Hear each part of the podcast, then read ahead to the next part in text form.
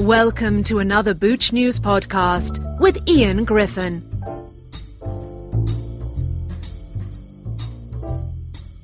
I'm on the phone with Naya Bravo, who is with Meraki Ferments in the far northwest corner of Spain, a town called Noya in Galicia. So, hi Naya, how are you? Good, good. How are you? How did you first uh, get the idea to start a kombucha company? Um, well, we moved uh, to Spain in at the end of two thousand sixteen. Uh, we lived in Miami. Uh, my husband, uh, my daughter, uh, my three-month-old daughter at the time, and I. And um, we moved to Spain because we wanted to live um, a little bit more of a peaceful life. And um, so we went to Madrid for four months, and uh, we started like looking at things that we had back home that were easy to access to or to make at home, and one of the things that came up was kombucha. So when we, like, let's say January and February of two thousand seventeen, there was not a lot of kombucha. I think I, I would say like there were two producers in Spain, including the islands, um, uh, producing at, at the time. So um, we said, well, this can be a, a great idea because um, you know kombucha is is huge in the U S and it's something that we love. And, you know, my husband was saying that he loved the one that I made at home. So we decided to go back to the U S. I got a SCOBY from the person that taught me to do kombucha, and she has a kombucha brand in uh, in Miami. It's called Radiate Kombucha. And um, so I came back with the SCOBY. I talked to a, uh, to a beer brewer, and I'm like, hey, I have no idea how to start this, but I think I want to do this. So we started, like, you know, putting the business plan together. Uh, my husband was looking for a job while I worked in the business plan, and we came to Galicia because my family from my dad's side is from this town. So we had a place to crash, basically. Um, yeah. We were here, and I started to, like, go to the Chamber of Commerce and to go to the university. And so I started noticing that people had no clue what it was, but they were very supportive. So, and then I noticed that more brands were coming uh, to life in Spain. So I said, well, if two, three, four brands are starting to produce now and they're on the market, it's because it, this is something. Um, when did you actually first, you know, bottle your first uh, gallons of kombucha commercially? I bottled this year in February. I bottled the first batch. Oh, so less than a year old. And I started year selling, yeah, yeah, yeah, yeah. And I started selling uh, right after, like in April, I started selling. Um, uh, I started selling that, that lot, and it, it went by. Uh, within three weeks, I was out, and I started selling again. I I was selling here uh, for like four months here in Galicia. And now I'm um, in Portugal, in a few stores in Madrid and Barcelona, and most recently in Granada in the south. So it's it's expanding uh, quickly. Yeah. Now, you mentioned back in twenty seventeen when you first uh, arrived back in Spain from the U S, you found there was only a couple of kombucha brewers.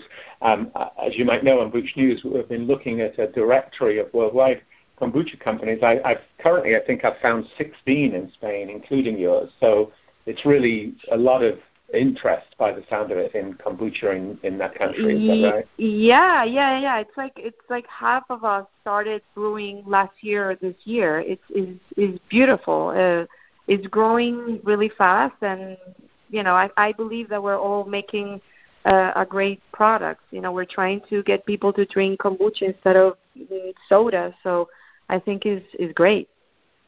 Yeah, and when you first started, was it uh, immediately like with uh, you know a brand, a label, some bottles, or did you sell locally, maybe in farmers markets, over the counter? Mm, no, I sold straight to the. I, I had a brand. I invested a lot in, in my brand and um, a lot of time figuring out what, what I wanted to to accomplish with it, and I had bottles Uh, already set up and lined up and full equipment. So we invest in equipment and everything, like everything. We yeah. didn't waste any money in terms of the equipment and all that investment. And um, uh, and I'm selling right now in more than seventy stores in you know since April. So you obviously run the company. Your husband has a job presumably outside of kombucha. Um, do you have um, to wear many hats then? You you grew. You also are, are you also doing the sales, the distribution? How do you manage that? I mean that's one of the reasons. Yeah, that's one of the reasons I think. I mean we're growing, but we could grow much quicker if I had a, a team. But we started like this. Like I, I grew, I do everything, and now I have a person in sales that, thanks to her, is the reason why we're in most of those stores. Um, so I I take care of everything right now. Besides, the, I mean, she sells uh, here in Galicia, but I take care of the packages. Uh, I check that everything has arrived. I, you know, do accounting. Um, I brew. I take care of my brand as well. Instagram. Um, I teach. I do like every two to three months. I do uh, workshops where I teach people how to brew at home. Um, and I, you know, I do that as well. So I'm doing most of it. Most and of what a company a young, can do, I'm making it right and now. And you're raising a young child, right? Two, two, two and a half years old. Yeah. yeah. Uh, she's three now. Yeah. She, yeah. Does he drink kombucha? Yeah. No, she, she does. She drinks kombucha, and actually she likes kombucha when it doesn't have a lot of bubbles. I don't carbonate, but it's a natural carbonation, but she actually likes it when, when it's just natural, you know, right out of the fermentation tank. So I leave some for her without the bubbles. That's me. I, too, I do too. I don't bother. I brew my own at home, and I just drink it straight out of the first fermentation. I, I haven't ever really bothered with second fermentation, but I know commercially that's the thing. So I see on your website there are uh, what, three main flavors: strawberry, uh, feelings, beet balm, and uh, what is pa- I tried to find out what is the Spanish with Papelón con Limón. It's something yeah, with lemon. Panela, uh, yeah, panela. Panela is the first extraction. I think it's raw cane sugar in English. I believe is the first extraction of the sugar cane. So the one that is like oh. super brown and like, I think is raw cane sugar. That's how we call it. I think I'm not very sure, but okay. Papelón con Limón is a is a very uh, I would say Latin American drink. It's not only Venezuelan. So everybody, like if you go to somebody's house, you will have some papelón, you know, panela and lemon, and you can mm. drink that with any meal. So I thought, you know, I can bring this easily to our kombucha flavor, and everybody can uh, actually it's the flavor that I sell the most because it's it's so delicious, you know, just panela and lemon. Who can say no to that? But then I have the first one that I started with was the strawberry one, and strawberry fillings is uh, strawberry and mint, and um, I call it strawberry fillings because strawberry is a pain to deal with, and I didn't know about this until I had a produ- uh, a farmer uh, put like a thousand kilos of strawberries for me, and then I, I understood that it was a very complex fruit, um, and so that's why I call it strawberry fillings. But it's it's more like a cidery type of flavor, and people here like it a lot because it does taste a little bit like cider, but without the alcohol. So it's a great flavor. And then the third one is beet balm, and um, is um, beet, uh, lemon, and basil. And that flavor just came to me one night. I, I needed to present it to the beer brewer, and I had nothing in my house. I didn't have um, too many strawberries, so I decided to just put everything that I had together, and he loved it. And I said, well, if he, if he liked it and other people that had never tasted kombucha liked it, then I'm going to do it. And the name comes from, we, we went to Madrid, and the, we, we had no bubbles in it. My husband and I were like, well, if we have no bubbles, let's leave it here for a couple of days in my brother's apartment. And the next morning they started to explode, just like uh-huh. twelve hours later.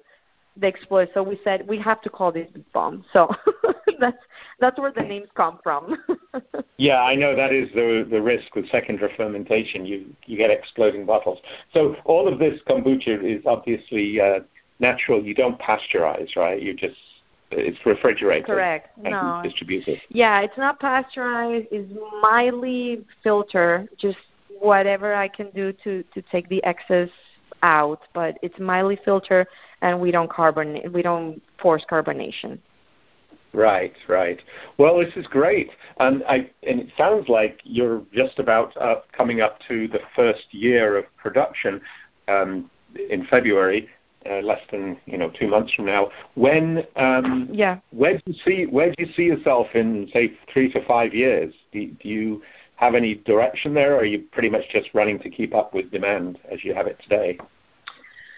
No, well, um, I mean, the direction is uh, we're going to have more people working uh, the first quarter of next year in production, so I can actually go and talk about the brand uh, instead of, like, being in here all the time uh, because I know already what the process is, so I can teach somebody.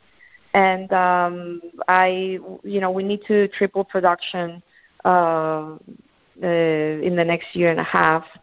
And uh, it's not that we need to; we want to. We want to. We want to expand, and and also, I mean, we have we have kombucha and we have fermented food. So next year we're gonna go stronger on the fermented foods as well. I didn't have time to to do this uh, this year because kombucha took over all my time.